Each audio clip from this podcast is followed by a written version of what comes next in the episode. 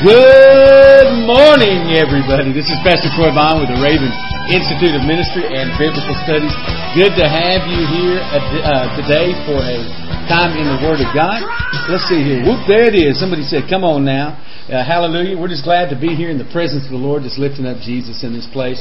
Uh, once again, I'm Pastor Troy Bond with the Raven Institute of Ministry. This is a ministry of uh, Raven Ministries International, and you can get more information on the, on the ministry of Raven International by going to www.biggrace.com. We are here Monday through Friday from 9 a.m. until 10 a.m. Eastern Time for a study in the Word of God. Sometimes we stay over longer. People have questions. So if you're joining us live and you have questions, please hold those questions until after the first hour, and I'll be glad to stay with you as long as you want and ask, answer your questions. I can't guarantee you'll like my answers, but uh, I'll answer them to uh, out of my heart and what I believe that God has spoke to me. So.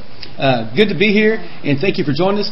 Uh, this, like I said, we're in the book of Romans, and this is going to be our 71st class. This is a lot of good stuff. But if you're thinking to yourself, I missed out, you have not missed out.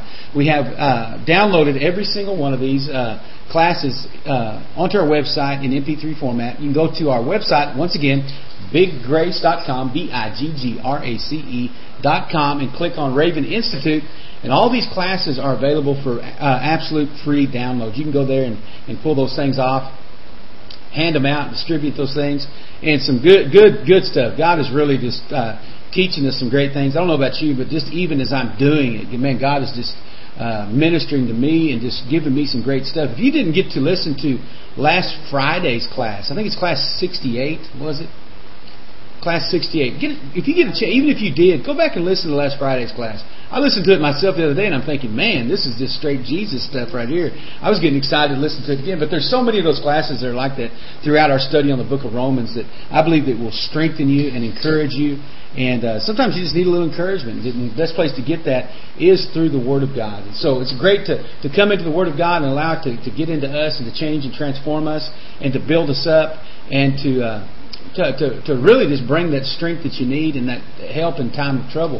And I believe as we do that and we're just faithful to get into the Word, the Word does get into us and we're going to see and reap the benefits of our faithfulness in the Word. Studying to show ourselves approved unto God, rightly dividing the Word of truth, a workman who need not be ashamed.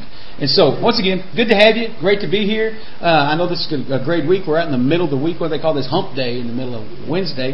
Midway through, uh, and just looking for a great uh, next couple days in the study of the Word and a great weekend in Jesus and a lot of other great things that are happening as well. Like I said, if you have any questions that you need answered, you can stick around, or if you're listening to this in a recorded format, you can email me at raven, R-A-V-E-N, at biggrace.com, and I would be glad to answer those or call you back or whatever it is and, uh, and give you whatever I can to the best of my ability. So, once again, good to have you. Let's go to the Lord in prayer. Father, we just thank you for this day that you have made. Lord God, we thank you for the opportunity.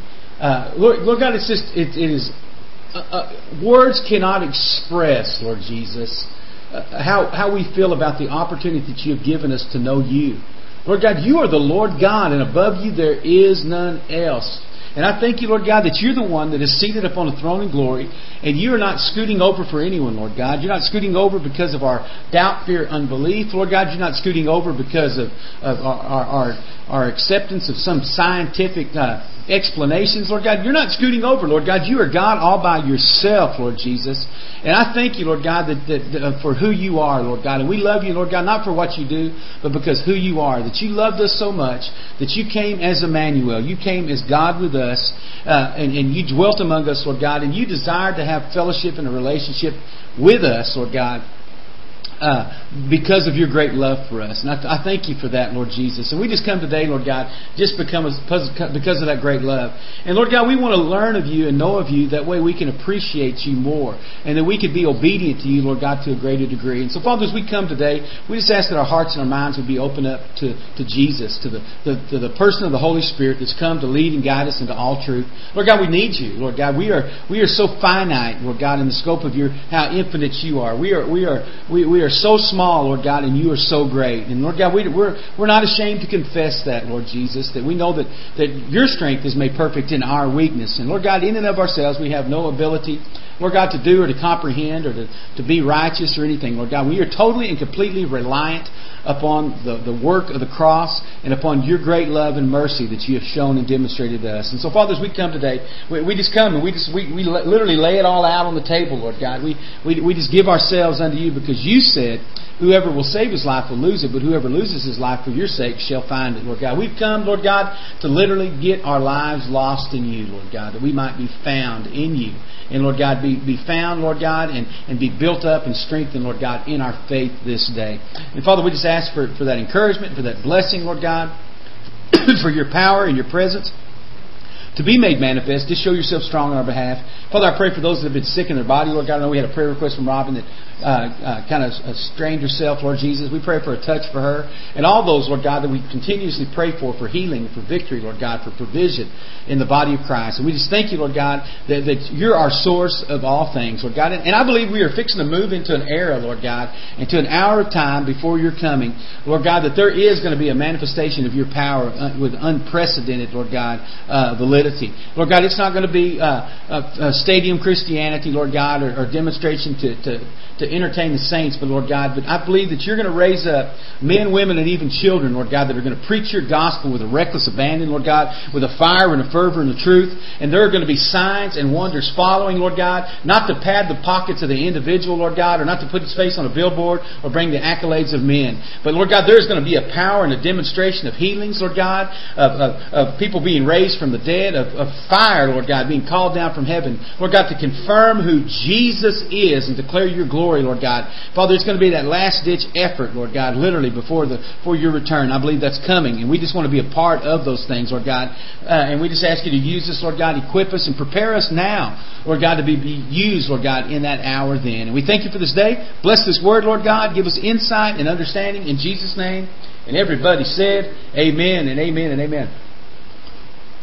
Guys, I believe that's going to happen. I believe as we, oh hallelujah, I'm just getting a witness in my spirit as I say this. I believe that as we intensify our commitment to the Lord Jesus Christ, our commitment to the Word of God, what we're going to see is we're going to see an intensification of the reality of the power of God. Not this, not this flaky mumbo jumbo that, that we have. You know, I, can admit, you know, there's been times past and I've been satisfied with something less than the best that God has to offer.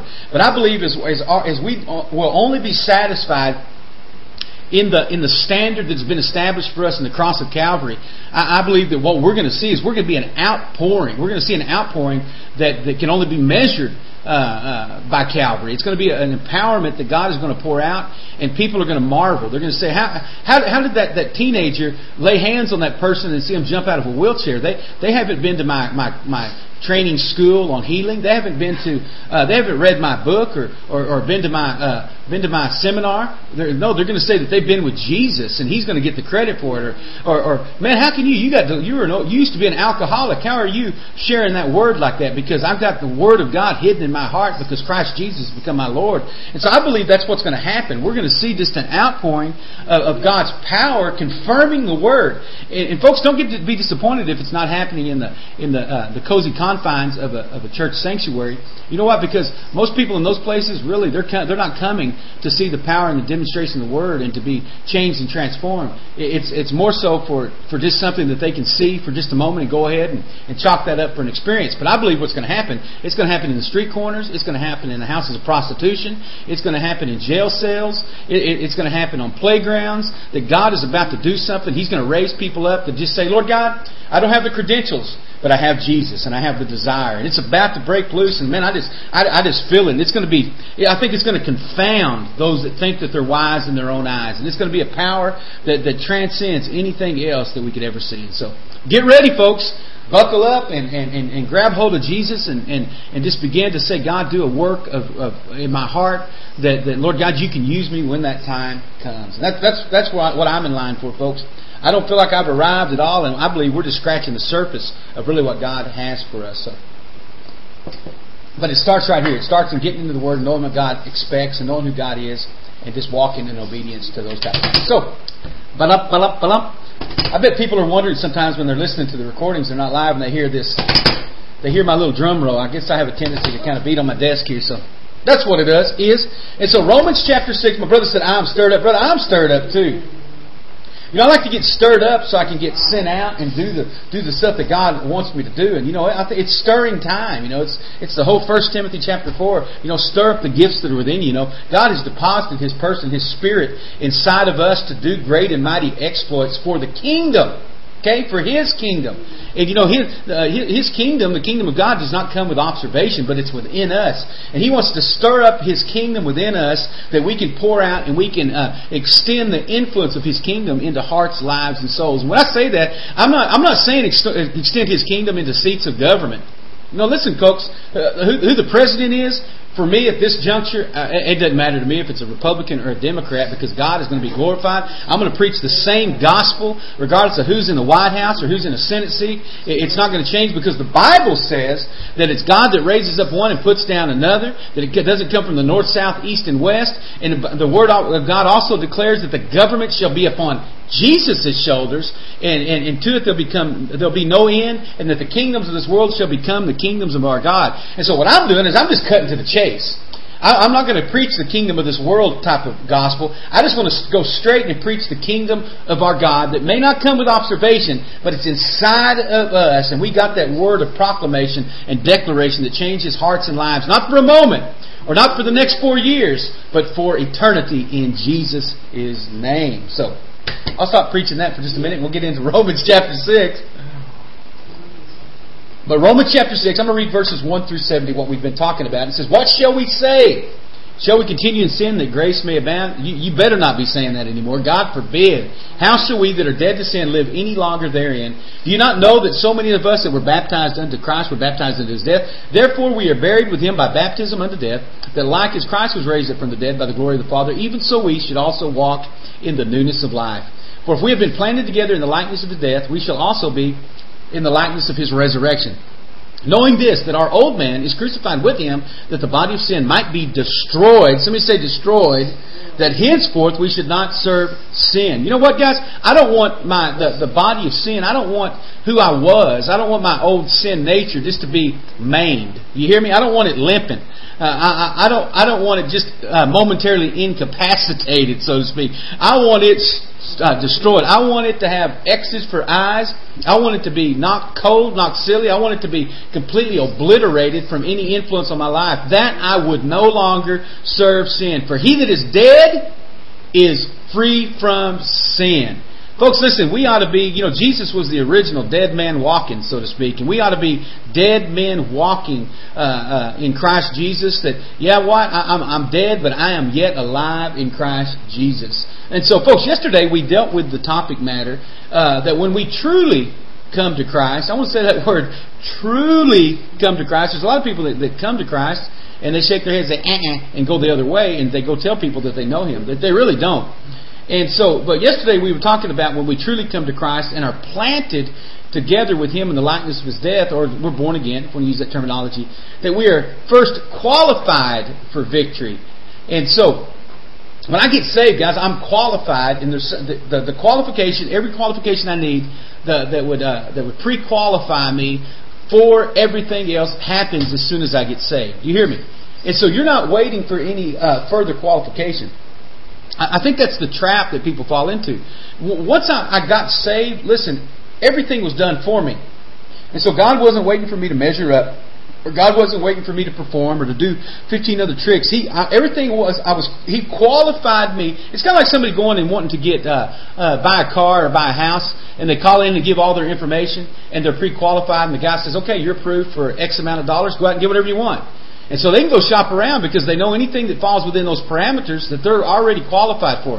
They don't have to say, well, I really want that, so let's call and put in another application. Folks, listen, when we signed, so to speak, the dotted line through faith, we were pre-qualified for every single thing that God has for us. And so we can go out not into the car lot, but we can go out into the lot and life that God has for us.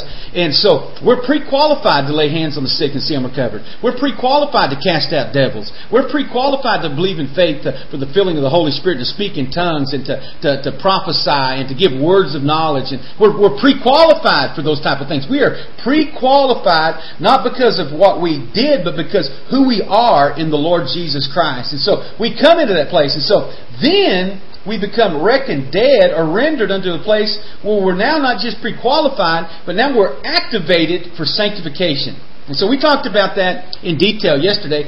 Philippians 2.13 tells us that, For it is God that worketh in you both to will, to pre-qualify you, and to do His good pleasure. And so to will comes with just, just, justification or having the righteousness of God imputed into us or having it placed on deposit within us. We, we, there's a deposit set upon our account.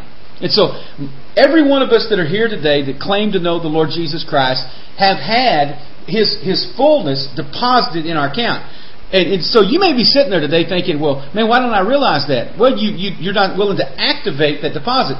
You know, uh, I opened up a new account when I, when I moved here to Florida, and when I went in and gave them the information, and they asked me if I wanted a, a debit card or a bank card, I said, absolutely. So they sent this in the, in the mail, and so they sent me this nice, beautiful debit card. But on the front of it, it says, this card will not work until you call this 800 number and activate it with your PIN.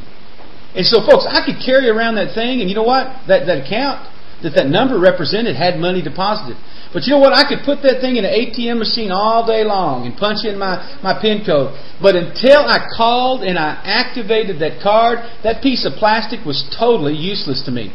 Even though I had money on account. Folks, it's the exact same thing with our salvation. When Jesus Christ comes in, man, He, he deposits Himself in our life. He deposits the person of the Holy Spirit into us, and we have got a, an account that is just waiting to be tapped. But He is waiting on us to call upon Him through and to do or to activate through sanctification through that continual walk in the ways of righteousness. That way we can draw out of that account that God has for us. And so, folks, if you think that you can uh, just uh, frivolously handle what God has entrusted you. Listen, I tell you what, you don't pull out your ATM card and just leave it laying around. What do you do? You guard those type of things. I just wish for a minute that we would guard what God has deposited inside of us to the same degree that we guard what we've deposited into a bank account.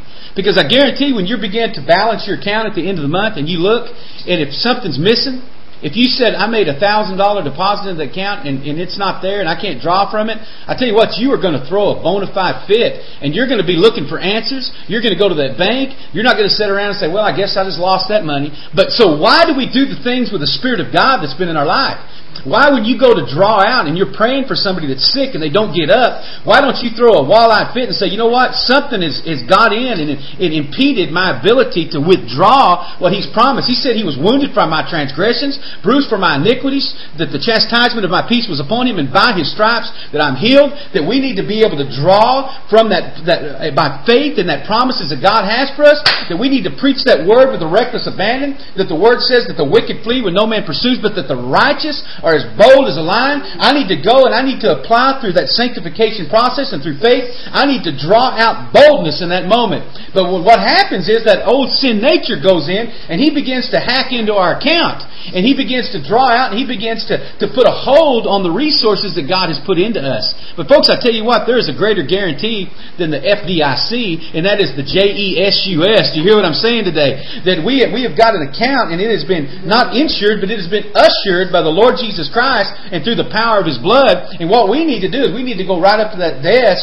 and to, to the cross of Calvary and say, Lord God, what is it that's inside of me that has impeded that process? What has kept me from being activated in my faith?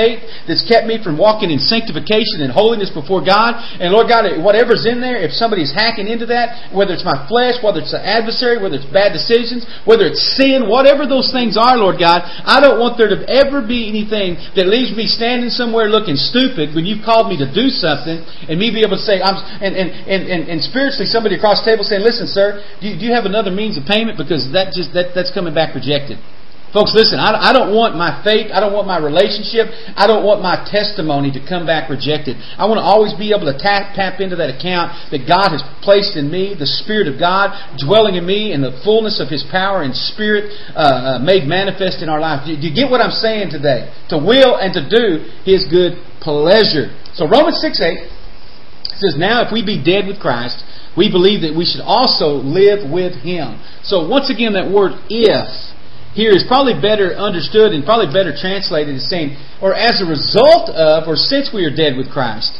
And so, if we are dead with Christ, or as a result of, or the very fact that we have been made dead with Christ, we've been we've been uh, uh, justified, and now we're sanctified. What what what does this? Let me ask this: What does this identify with us? The one who, or in the way that it took our place, we we've got to begin to identify. And so, as a result of what it does, it, or what it does do, it identifies us with Jesus who took our place as that substitutionary sacrifice, and it allows us to be, have the benefit from this identification through faith uh, in the finished work of the cross of Calvary. And what I mean by that is this, folks. Once I come to that place, and as a result of where it says, if we, now if we're dead with Christ, what He's done is He's given me uh, power of attorney to use His name. And so if I'm sanctified and if I'm genuinely dead in Christ Jesus and, and I'm going to live in Him, He has handed me power of attorney. And what a power of attorney is, it's saying, okay, this person has the right. I've signed this document. I've placed my name upon it. I have sealed this thing. It has been notarized. It, it, it has been validated. And so whatever they, they do, it's just as though I did it. Folks, that's exactly the promise he made. He said, The things that I do, he said, You shall do greater works because I go to be with the Father. He said, I've handed you, through faith, through the new birth, through the, those adoption papers, I've, I've given you use of my name that what, what I did, you'll do greater works because I go to be with the Father. And so we, we've got to identify him with Him through our faith in the finished work of the cross of Calvary. And so what's, what's amazing about this is that this disposition or identification now becomes a settled matter of fact and expectancy for anyone claiming to be in Christ Jesus. And so, folks, I don't have to sit around and try to convince the world. I don't have to convince the atheist of the existence of God. It is a settled fact in my life. And so, what they've got to do is they've got to, they, what they're trying to do is convince themselves of something else, or the unbeliever, or the lukewarm Christian. Listen, I don't have to sit around. It is a settled fact that when I'm walking in the authority of that name, when I'm walking in the power of, of that name, when I, that the fact that I've been crucified with Christ, nevertheless I live, but it's Christ, not I that lives, but Christ that lives in me. Listen, it has been, it is a settled matter, and I should walk in the expectancy of those type of things that God has called me to do. Wherever He calls me to do, if He calls me to the far reaches of, of Asia, man, I, I ought to have the power and the, uh, the tenacity and, and the faith to go and do those type of things. If He's called me into the raunchiest uh, prison yard in America to go and stand flat-footed in front of rapists and serial killers and murderers or whatever it is, yeah, absolutely ought to have the full confidence to do those type of things. Not because of me, but because I stand with the name of the name one above every other name, that at the name of Jesus that every knee should bow and every tongue confess that Jesus Christ is Lord. Several years ago, we had taken a team into New Orleans during Mardi Gras. And uh, we, we was coming in, and man, we were just lifting up the name of Jesus. You know, lift up the name of Jesus. And as we was coming into Jackson Square, if you're not familiar with it, it's kind of a central place there in the French Quarter. Uh, we were coming down an alley called Pirates Alley, just lifting up the, the Lord. And, and on each side of it, there's these brick buildings, and one side's uh, the St. Louis Cathedral, so it's real tall. And so it's just echoing through. And as we're coming down through there, we're, we're just lifting up Jesus, and it's about a hundred alley. But as we got down there, I mean, we are just booming. There's a hundred or more of us that are just uh, just declaring His name. So we get down into the, the square, and uh, uh, later on there was a man that, that came to one of our people, and here's what he said. He said, I was out there in Jackson Square, and he said, I had my arm rigged up, and I was about to shoot heroin. He said, but all of a sudden, he said, I heard this sound, this name Jesus coming down. He said, literally, he said, I was chilled to the bone, and he said, I was stopped there. He said, I could not even put that needle in my vein. He said, I took it and I threw it over the fence and unrigged. He said, literally, a fear came upon me. He said, I was gripped by something that was so enormous and so huge, and it was inexplicable to me. Then I saw your people coming in.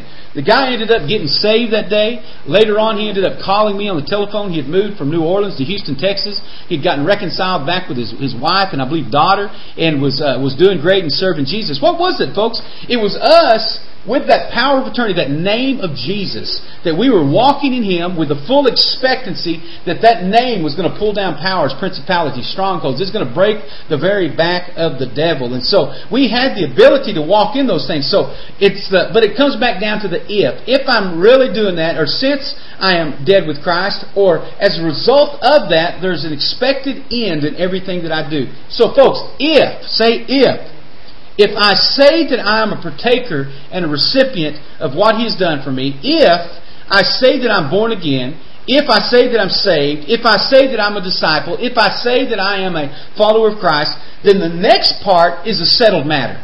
And that's what we're talking about today.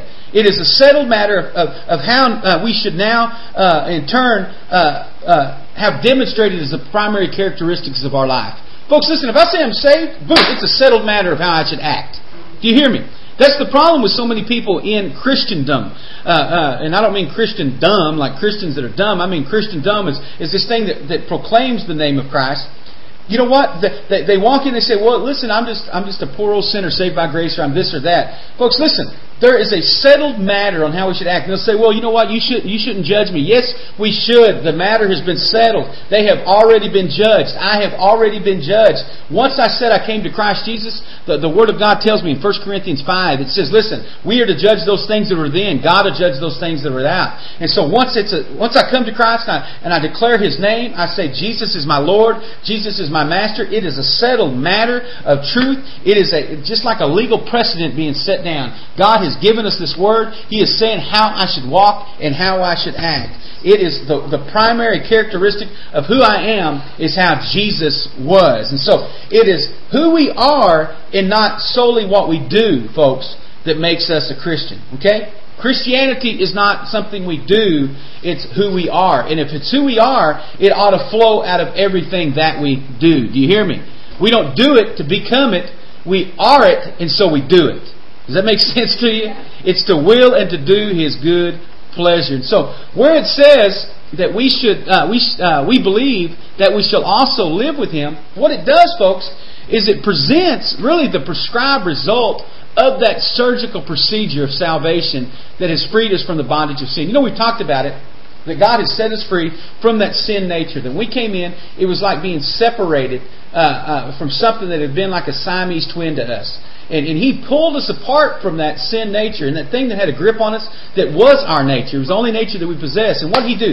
He imparted and imputed to us through faith the divine nature of Christ Jesus. So it came, it became not what we do, it became who we are. But that sin nature sets to the side. It's, it, it is powerless as long as we allow, we, we leave it alone. We don't empower it through our free will. And so that sin nature sits there. And so what happens is, so when it says when we believe we shall live in Him, what that does, it, it tells us that now there's the result of that surgical proceeding that, that removed us from that. The, the problem is, it, it, folks, what it would be like in, in what many Christians live like, it'd be like somebody saying, you know, I'm going to go in and I'm going to move, I'm going to remove this, this cancerous tumor from your, your abdomen. And I'm going to, I'm going to cut that off, but you know what? I think I'm going to sew it back into you. You're not going to do that. You're going to say, get that thing, destroy it. I don't want anything to do with it. I don't want to hold it for a, a piece of nostalgia, for old time's sake, or a good distant memory. You're saying, I don't want anything to do with that away from me. It is wicked. It is vile. It's destructive. I want that thing cut off, and I want that thing uh, eradicated and exterminated from any influence it has upon my life. And so, what this is saying is that there's a purpose behind the believer dying with Christ at the cross and being buried, buried with Him by faith. Folks, listen, you know, people write the book, The, the Purpose Driven Life, The Purpose Driven Church, and, and if you get right down to it, it, it really has very little to do with the purposes of God. Folks, what it is, it's, if I'm buried with Him in Christ Jesus, I'm being reflective of Him in power and in testimony and in word and in, and in deed. Everything about me is going to be exemplary in relationship to, to uh, uh, walking in the fullness of what God has instructed me to do. And so the work does not stop just in getting saved. If it had, it would have literally come up short of what we're talking about, this prescribed order of victory that God has established for the believer. And so, folks, the purpose, and you can write this down this morning, the purpose of the new birth is not only to pay the debt of sin and to free you from the bonds of death, but to produce in you a new life in Christ Jesus. I want to say that again. The purpose of the new birth is not only to pay the debt of sin and to free you from the bonds of death, but to produce in you a new life in Christ Jesus. And so, folks, it's not just enough, you know, and God's God's desire wasn't just just to save you from a, from a, from an eternal hell and torment. What God wants, He wants you to have a brand new life. He wants everything about your life to be brand new. And so when he says that if any man in Christ is, uh, uh, is in Christ, he's a new creature. You know what he means by that? He means, and so uh, Folks, when we come to the Lord Jesus Christ, we, we come to be brand new in everything that we do. We come to, to be brand new in our thoughts. We come to be brand new in our relationships. We begin to, to, to, to be brand new in our testimony, in our strength, in, in, in the way that we think. Everything in Christ Jesus comes to produce a new life in Christ Jesus. Not just some, uh, uh, some type of improved upon version of the old. And, you know, if our gospel, if the gospel that we preach is not a, a gospel that is designed to produce a new life in Christ Jesus, it is not a gospel at all. Okay, you hear what I'm saying? If, if we're preaching the gospel that says, you know what, you're going to have just a better life, listen, God, He didn't come to give us a better life. He came to give us a new life, an, an eternal life. If, if we're preaching the gospel that says that just repeat this little Christian mantra and everything's going to be better for you, that's not the gospel at all. What the gospel uh, is designed to do is to strip off everything that represented the old man or that old sin nature and to make you identified completely and wholly with the Lord Jesus Christ. That's what God desires for it. But the modern church, the counterfeit church, we use a lot of terms here in this class for this, it falls flat in many cases because what it does, it preaches a half-hearted message that literally results in a half-hearted convert, which fails to be genuine converts in any respect uh, in accordance with the biblical standard of salvation. And so what we do is we uh, create a generation uh, of people that are instantaneously backslidden. Literally, they, are not, they're not birthed into victory.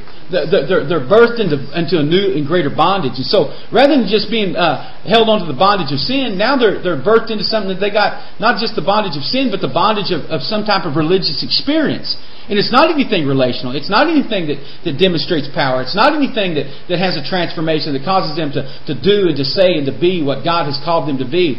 But it's just, now I want you to be a part of an organization. Folks, listen, we're not called to be a part of an organization. We're called to be a part of the organism, which is called the body of Christ. Something that, that is, is powerful. But when we come in and we have that half-hearted approach that we're not believing or as a result of, we're not a new creature, the, the, the Gospel of Matthew, chapter 6, 24 says this. It says, No one can serve two masters. You will either hate the one and love the other, or you will be devoted to the one and you'll despise the other. Folks, listen, half hearted Christianity, uh, halfway commitments, they're not commitments at all. There's something that will drive us to literally despising Christ Jesus. Listen, we can't think that, you know what, as long as I'm serving Him 51% of the time, or 99% of the time, or I'm just got a partial devotion, you just cannot do that. You can't, it doesn't say that you can serve two masters as long as one outweighs the other by a marginal amount. Listen, if we're in Christ Jesus, we're in Christ Jesus, and every single day, We've got to rise and say, God, how can I die to that, that sin nature? How can I die to that old way? How can I separate myself from those things through faith in the blood of Jesus and what you've done? Or as a result of that, how can I be more about being rather than just trying to do these things that just seem to come up flat? 1 Kings 18.21 says this. 1 Kings 18.21. He says, How long will you waver between two opinions? If God is God, follow Him. But if Baal is God, follow him. And folks, I, I say that to people all the time. You know, in, in, in, in, many of our classes and whatnot, we have people come in that don't believe in God. And uh, you know what? If you if, if somebody wants to believe that science is their God, go follow him. You know, but I choose to believe that Jesus Christ is the is, is the Lord God Almighty made manifest in the flesh. I'm to I'm to follow Him. You know, I'm, I'm not to sit and be halt between two opinions. I'm not to say I'm a Christian, but I've got my, my my doubts and my uncertainties. Listen, folks, I walked in doubt and unbelief before I got saved. I didn't get saved to walk in more doubt and unbelief. I got I got saved to, to walk in the manifestation, the realization of the truth of God, that there's something more real than what I see, and it's what God has said, that it transcends my intellect, it transcends my ability to learn, it transcends any type of, of, of educational discovery that I might have. It is something so much bigger than me. It is so much deeper than me. It is the unsearchable riches of the person of, of, of the Lord Jesus Christ, the, the, the, the, Son of the living God God who has come and dwelt among us, that is who I'm serving. I'm serving someone that, that the, the Word says that, that, that He holds the universe literally in the span of His hand. That's the type of power that He holds on me. I don't want to be wishy-washy or half-hearted or serving two masters or halt between two opinions. If I say the Lord is the Lord, I'm going to serve the Lord God Almighty and the Lord God Almighty only. So really, what this does when, when Paul makes this statement, he says, we, he says as a result of, or he says, because it's a settled matter, he said, we believe that we shall also live with him. It's a settled thing. And so what it does, it makes mute the, the statement made in so many pulpits, and we talked about that, which says, well, that basically the only difference between a believer and an unbeliever is the blood of Jesus. Now, have you ever heard that? People say stuff. The only difference between the believer and the unbeliever is the blood of Jesus. Well, absolutely not. That's not the only uh, reason, uh, uh, or the only difference. Or they uh, they say uh, the only difference in the unbeliever. Uh, or the old standby people, you've heard this, we're just sinners saved by grace. And folks, all that stuff sounds noble, and and it sounds somewhat uh, religious. It, it, sounds good, but at the end of the day, there's just there, there, there's no truth in it. Listen, we are made more than conquerors by Christ Jesus. We're, we're not just the same person that happened to, uh, to, to, to have something different than someone else. Folks, while grace and the blood of Jesus are certainly the essential elements of the new birth and the beginning of the believer's walk with Jesus Christ, they're, they're not merely there to offer some type of free pass or to some hand stamp into heaven uh, uh, one day, but uh, that that maybe we'll get past the, the gate. Maybe oh, oh St. Peter is going to say, okay, you got a handset. Folks, that's not what the new birth's all about. It, it, it, it, as we continue to walk in the grip of sin, that it just says, you know what? Oh, I know you're doing that, but you know you've got you've got a free pass, or or, or I know you're, you're you're you're breaking the law, but you know what? You, you've got a free pass, folks. That's not what salvation is all about. Salvation is to change and, and to transform us. Those things, grace, which we talk about, the sufficiency of grace, and the blood of Jesus, Folks, listen, those things are designed to literally wrest us or wrestle us from the bondage of sin and to separate us from the sin nature that we might fulfill God's decree that we be perfect even as He is perfect. Okay? That's what God desires for us. He wants us to walk in the fulfillment of that decree. It is a settled matter, is what he's saying here in Romans 6 8. As a result of you being dead to Christ, he said, then we believe that we shall also live with him in that. And so, have you ever heard this? Remember the old bumper sticker you go down the road? Christians are not perfect, they're just forgiven. You ever read that? Oh, that's so cute. That is so wonderful. Well, that just gets my heart just feeling all warm and fuzzy. Folks, listen. You know what? How many of you adhere to that line of thinking and doctrine? That, that you're just not, you're not perfect, that you're just forgiven. Folks, listen, if you do, you are really in for a long and difficult journey. You, you really are in your Christian walk. If you go around saying, you know what, I'm, I'm not, I'm not, uh, I'm not perfect. I'm just, I'm just forgiven. What you've done is you've bought into a half-hearted, non victorious salvation that will leave you ensnared in the exact same things that you so desperately desired to be freed from when you first received Christ Jesus as your Lord and Savior. Listen, that is not a prescription for victory, that is a prescription for bondage. You hear me? You, you, you, you, have, uh, you, you have been changed and transformed by the blood of Jesus. You have been more than just forgiven. You have been being made perfected in Him that you should live in Him. Now, listen to this. This is John chapter 17, the Gospel of John chapter 17. I want to explain this to you. I want to, I want to, I want to take you there, so to speak, and, to this place of, of really understanding. And I hope you're going to get this. And I hope it's going to really cause you to walk in some victory and to see things in a different way. John chapter 17, verse 44, 14, excuse me, 14 through 23. John 17, 14 through 23. This is Jesus talking to, to the disciples. And he said, I have given, the, uh, actually, this is Jesus praying to God concerning his disciples. And he said, I have given uh, them your word, and the world has hating, hated them because they are not of the world, just as I am not of the world. So, folks, listen. Here, here's your prescription. Here's your expectation. When, when, when, God, when, when God gives us the word through the testimony of Jesus Christ, the Son of God, the, the prescription for that and the result of that is that the world is going to hate you. You hear me? They're going to despise everything you say and everything you do because you cease to be of the world. And so your philosophy ceases to be a worldly philosophy. Your attitude will cease to be a worldly attitude. Your, your, your, your vision will cease to be a worldly vision. Your expectancy will cease to be a worldly expectancy. And so the world will hate you because the world will not be able to put a thumb on you. Just as we've talked about in the last few classes, those things, the th- spiritual things are spiritually discerned. Because they will not be able to explain you, because they will not be able to understand you, because they will not be able to, to, to, to uh, box you in, they will hate you as a result of that. Folks, some of you see that in your families. Do you not? You, you see it, your families, you're thinking, you know what, I got saved, I got changed and transformed. My, my family, uh, you know, they're, they're, they're cordial to me, but they have no understanding whatsoever. They think that I've lost my mind. They think that I've just blown a gasket. And folks, you know, I saw that, you know, Melanie and I did, and, and, and some of our family members when we first uh, got saved and entered the ministry many, many years ago. But you know what? By constancy in, in our faith, in our declaration, it, it made believers out of many of them that they saw, listen, this isn't some passing fad or fancy, and, and you know, they, they wanted to hold us under a microscope, but because we stood fast, immovable in, in, in the things of God, what did it do? It, it showed them that, listen, there is a change and transformation. They were always waiting for, for myself to digress back into who I was before Christ Jesus. But listen, I was no longer that person. I was made new. And so it says in verse 15, he said, I do not pray that you should take them out of the world, but that you should keep them from the evil one. And folks, we, we would rather him pray that God takes us out of the world. But listen, God doesn't want to take us out of the world. He don't want to take us out of the, the place of influence. The Lord Jesus Christ has placed us here as his messengers and his ministers of reconciliation. And so when he said, I don't want to take I don't want you to take them out because we need them there. We need them preaching the word to the lost and the dying and the broken, and the battered, the confused, the the, the, the, the abused, and, and everyone else that does not know the Lord Jesus Christ. I do not want them taken out, but what I want them to do is to be kept from the evil one. And so what did he do? He provided the means to keep us from the evil one. He has separated us from that sin nature or that, that evil influence that's upon us that it, that it came to us from the fall of Adam, that, that came to us and it was resident in our li- hearts and lives from the time that we were born.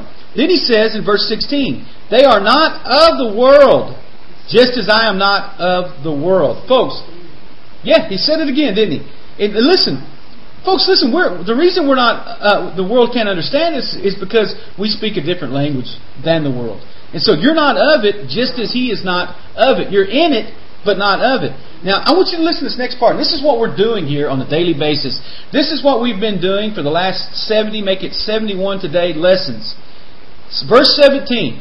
He said, Father, sanctify them by your truth. Sanctify them by your truth. And he goes on to say, he defines it. He said, Your word is truth. Folks, we talked about justification, or this, or, or, or verse seven qualifying us uh, for the things of God. But what happens, or qualifying us for victory. But verse eight is activating us for sanctification. But how does that get activated? You sanctify them, or you activate yourself, you activate your heart, or that new man by the truth. And he said, Your word is truth. And so there is what we talked about to will and to do his good pleasure out of Philippians 2.13. And so folks, as we come and we study the word and we begin to learn of him, we begin to know him, we get uh, activated and sanctified by that, that truth and that we can be in the world and not be of it. Folks, where's your stopgap that you don't sin? It's because you're sanctified by the truth. You can, you can flow in those times. You can go into the, the gang infested areas. You can go into the drug infested areas. You can go into the, to the, the places of prostitution and outside of bars or in jailhouses and not be influenced by those things. Why? Because they are contrary to who you are. You've been sanctified by the truth. You've been separated from the, the, the, world, and you've been kept from the evil one. Why? Because the truth becomes the stopgap in you. There's no attraction to those things. There's a reason that you do not pour gasoline down your throat. Why? Because there's no attraction to that. You know that it is destructive. And the same thing when we begin to walk in sanctification, that the, the, the appetite for sin is squashed and we're separated. Why? Because something has been sanctified in us. We have been become become made perfect in Christ Jesus. And so, he says in verse 18, As you sent me into the world, he said, I have also sent them into the church. Is that what he said? He said, As I've been sent into the world, I've also sent them into uh, a two hour worship service on Sundays to hide out for a while. Is that what he said? He says, As you sent me into the world, I, have sent them to, to just listen to praise and worship on the radio. What did he say? He said, I have sent them into the world. I have sent them into this hellish uh, place of debauchery and, and, and, and, and amongst the demonized, amongst the, the, the, the, the abusers, and amongst the covetous. I have sent them into that place. I've, I've sent them into an environment so they can radically change the environment because they have been radically changed by the power and by the blood of Jesus. And this, now listen to what he says in, in verse 19. And he says, For their sakes, he said, I sanctify myself, that they also may be sanctified by the truth. Folks, listen, what's going to strengthen you and empower you is the truth. We talked about two lessons ago that the truth makes you free. That it doesn't merely just set you free, but what you become is you become the embodiment of truth. That you are sanctified by the truth. That when you become truth in demonstration, when you become truth not only in, in, to will, but to do, when you become truth as a result of being his workmanship created unto good works, that there's a sanctification, there's a separation, there's an activation in your spirit of the things of God. We talk about getting stirred up, we talk about getting built up, we talk about getting released. All those things happen as we come to God through the truth of his word, through the moral conviction of the truthfulness of God, through faith in the blood of Jesus and faith in, in the finished work of the cross and, and, that alone, then what happens is we're, we're activated to do the things that God has called us to do. In verse 20, uh, verse 20, he said, I do not pray for these alone, but for all those who, what? Who will believe in me through their word. Folks, listen. Who are those things available for? Are they for the super Christian? Are they for the guy on television? Are they for the guy in the pulpit? No. They're just, they're available for all those who will believe in Jesus. In verse 20, 21, it says that they all may be one, even as you, Father, and me are, are in me, and I in you, that they may also be one in us, that the world may believe that you sent me. How's the world going to believe that you sent him? By the demonstration of, our, of, of that in our lives, of us believing and being sanctified. Now listen to verse 22. You don't want to miss this.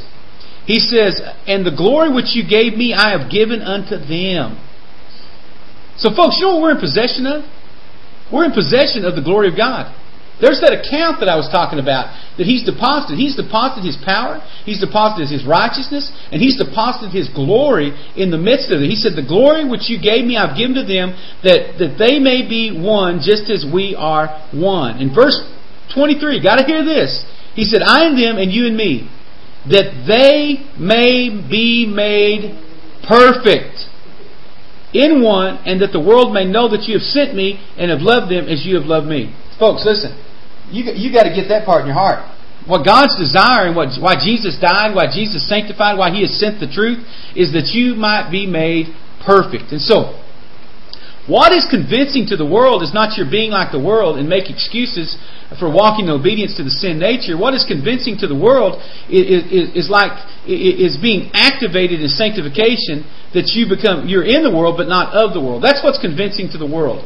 It's not it's not the somebody that says, you know what, man, I just love that preacher because he's just so real. That he'll sit up here and he'll tell us all the times that, that he's bound by lust and he, he's bound by, by greed, he's bound by you know doubt and unbelief. Man, that just that just makes me really want to serve God more. Folks, listen, I tell you what, if the guy behind the pulpit can't walk in victory, how's he going to preach victory? Really? How's he, how's he going to how's he going to preach a victorious gospel if he does not even know what a victorious gospel is? Do you hear what I'm saying? He is calling us to that place of perfection. And does, now, don't get me wrong. People want to jump all over this.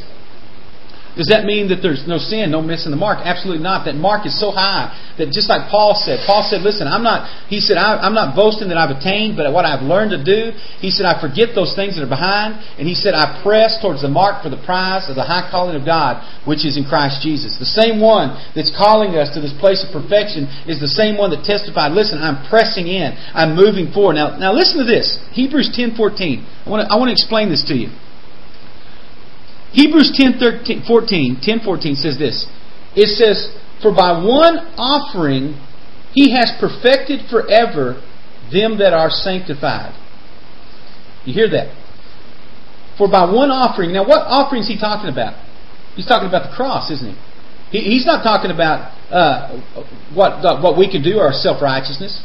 He said, For by one offering, by the cross, he has perfected forever them that are sanctified. Now, folks, listen. If I go back to verse to, to, to, the beginning of verse eight, now if we are dead with Christ, or as a result of that, or because we've been rendered dead with Christ, we believe that we shall also live with Him. Now, that's that activation of sanctification in our life. Now, I've got to believe that truth. And so Jesus, the prayer he gave in John 17, he's saying, God, let them, let them understand this. Let them have the truth, because if they can get this truth in them, get the truth of the Word, then what's going to happen? Then they're going to be sanctified by your truth.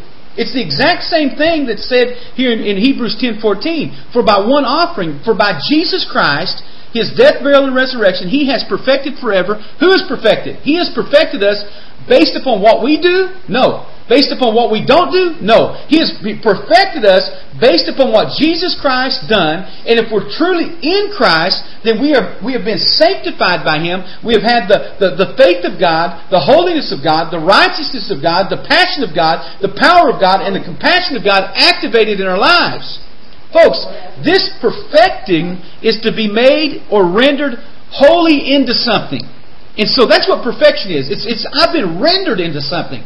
You know, we think about it in the, in the, in the, in the English vernacular so many times. We think that, that perfection is just somebody sitting somewhere and you're not, it's behind glass. Or it's that piece of art that says it's, oh, it's perfect. Don't, don't touch it. That's not what perfection is. It's been made, we've been rendered or we've been changed into something. Folks, we talked about it at the first, being baptized, being submerged like in the, in, in, in, the, in the furnace of the, of the, the smith that, that burns up the, the things, the impurities in the iron. Folks, listen, we've been rendered unto something through the, through the Word of God, through the blood of Jesus, through uh, the, the transformation of, of, of, the new birth. And so, one, uh, our perfection, listen to this, is not measured by our self righteousness or self reliance. Folks, there is a difference between perfection and performance. Okay? Let me say that to you. There is a difference between perfection and performance. You can go out and feed all the hungry people you want to. You can go out and do all the nice things. You can do a Christian car wash and say, well, they're going to see how neat I did their car and I did it for free and they're going to get saved. You can do all those things, and folks, that's not perfection. You, you can memorize all 66 books of the King James Bible. That is not perfection. That's performance. There is a difference between perfection and performance. What most people are asking is not, are you perfected or rendered holy by the blood of Jesus, but rather, are you performing up to the level of what I think you should be performing? Okay? And so if you ask me, Pastor Schwartz, do you think you're perfect? Absolutely, I believe I'm perfect. Why? Because I know what perfection is. I have been made perfect by Christ Jesus. And if you've got a problem with me saying I'm perfect, I'm not the one that said it about me. I'm just repeating what Jesus said. I'm just repeating His words. And so we are been we have been made perfect in Him. Not we have been made to perform perfection, but we have been made in essence and in who we are perfection in Christ Jesus. He has perfected Himself in us. We have He has He has perfected He has rendered us into a different state. Now listen to this. And you got to get this. One is a statement of observation. That's performance. The other is a state of being. That's perfection. Performance is a statement of observation. Perfection is a state of being. Okay? One is a statement of observation, performance. The other is a state of being. Okay? I don't want to be a statement of performance. I don't want to be based upon what I do. I want who I am to be based upon what Jesus did and performed for me on the cross. Why? Because my performance will always fall flat. My performance will always disappoint. My performance will never measure up. But the condition of who I am in Christ Jesus, amen, is going to change those things. Now listen to this. Acts 17, 28. Acts 17, 28. In, in, in, I'm going to read this, but I want you to keep in, in, in mind that perfection is a state of being. Acts 17:28 tells us this: For in Him, speaking of Jesus, we live and move and have our being. Why doesn't it say in Him we live and move and have our doing? Do you hear me? In Him we live and move and have our being because we are His offspring. It goes on to say at the last part of verse 28. Folks, who you are will dictate what you do. Okay? Who you are should dictate what you do. What you do should never dictate who you are. And you think you may think that's a paradox, but it's not whatsoever. Who we are should always dictate or produce the fruit or the evidence of, of, of, of, of what we end up doing. It should flow out of that. We should not say, well, I'm going to do these things to become. Folks, listen. Your perfection, your holiness, your righteousness are not based upon any performance that you can do. They're based solely upon the fin- your faith in the finished work of the cross of Calvary. And so then you can stand with confidence and assurance. Uh, in the natural, is my old man perfect? Absolutely not. My old man was, was frail and feeble and fallible. He was the biggest goof up that you would ever see in your life. But when I came in Christ Jesus, I ceased to be identified with that. And so now what my desire is to do is to produce the fruit of who I am. And so the manifestation of the things that I do are, are not to make me perfect, but there is a, a fruit and the result of how I've been rendered holy in Christ Jesus. Hebrews 13, 20 through 21. Hebrews 13, 20 through 21. It says, Now the peace, uh, now the peace, now the God of peace that brought again from the dead our Jesus, uh, our Lord Jesus, that great shepherd of the sheep, through the blood of the everlasting covenant, make you perfect in every good work to do his will, working in you that which is well pleasing in his sight through Jesus Christ, whom be glory forever and ever. Did you hear that? He said, Now the God of peace that brought again from the dead our Lord Jesus, the great shepherd of the sheep, through the blood of the everlasting covenant. How? Through the blood of the covenant, through faith in the blood. Make you perfect in every good work to do his will. You will only accomplish His will when you have accomplished uh, uh, uh, the, the, the truth and the sanctification of knowing that He has perfected you because of His blood. If we are dead with Christ, we believe that we should also live with Him. If I am who, uh, if I am who and what He says that I am, then that purpose will be realized, and I will walk in the newness of my life in Christ Jesus. You hear that? If I am who and what that Jesus says that I am, then the purpose of that will be realized in everything that I walk out in relationship to the newness of my life in Christ Jesus. I'll, I'll show that to you at Colossians chapter 2, verse 16, verse 6. Colossians 2, 6 through 13. Colossians 2, 6 through 13. This, the first, the first verse, the verse six is, is going to tell. It, it really serves as kind of a definitive thing to show you something. Colossians two six. It says, "As you have received Christ Jesus the Lord, walk in Him." Folks, listen, we are going to walk to the degree that we've received Him. You know how I want to receive Jesus Christ? I want to receive Him wholly, fully. I want to receive Him in righteousness. I want to receive Him in power. That's, the, that's what we talked about. You've heard me quote 1 Thessalonians 1 5 so many times. Our gospel came not in word only, but in power and demonstration of the Holy Spirit with much assurance that ye might know what manner of men that we are. As you have received Christ Jesus, walk in Him. You know what? People are going to walk into the degree that they've received Him. If, if, if we receive Him as a halfway, half-witted Savior, we're going to live a halfway and half-witted compromising life. But if we receive Him through truth and through the sanctification and through the washing and the regeneration of the Word that change and transform us, what are we going to do? We're going to walk in accordance with that victory. He says, walk uh, in the way that you've received Christ, walk in Him, verse 7, rooted and built up in Him, and established in what? In the faith. Faith cometh by hearing, hearing by the Word of God. Sanctify them by your truth, He told us. He said, and establishing the faith as you have been taught, abounding therein with thanksgiving. I need to be thankful because of things that God has taught me, that, that God has showed me and revealed to me. That way I can be built up and rooted in the things that He has. Then He presented verse 8. He said, But beware lest any man spoil you through philosophy and vain deceit, after the traditions of men and the rudiments of the world, and not after Christ. Folks, Uh, I want you to be aware of the things that come out of radio stations and television that they spoil through the vain philosophies. The problem is, is many of those philosophies and vain deceits call it call it Christianity. And what they do is they, they preach a, a, a, gospel of bondage rather than a gospel of freedom and liberty. He said, you know, uh, and, and liberty. Uh, you know, it is for freedom that He made you free. He made me free to be free from the yoke of that sin nature, to give me the mechanics to, to lift things that I couldn't lift, to unlock things that couldn't be unlocked, to, to, to know things that I couldn't know in the natural. In verse 9 it says, For in Him all the fullness of the Godhead dwells bodily. In verse 10, you are a lot in Him, you are most things, you are complete in Him, which is the head of all principality and power. There we go, that principality and power again. Uh, you are you are complete in Him of all arche, the, the origination and power of the excuses. You are, folks, we are complete in Christ Jesus. And once we realize that, listen, it should influence. If, if we realize who we are, it should influence our doing.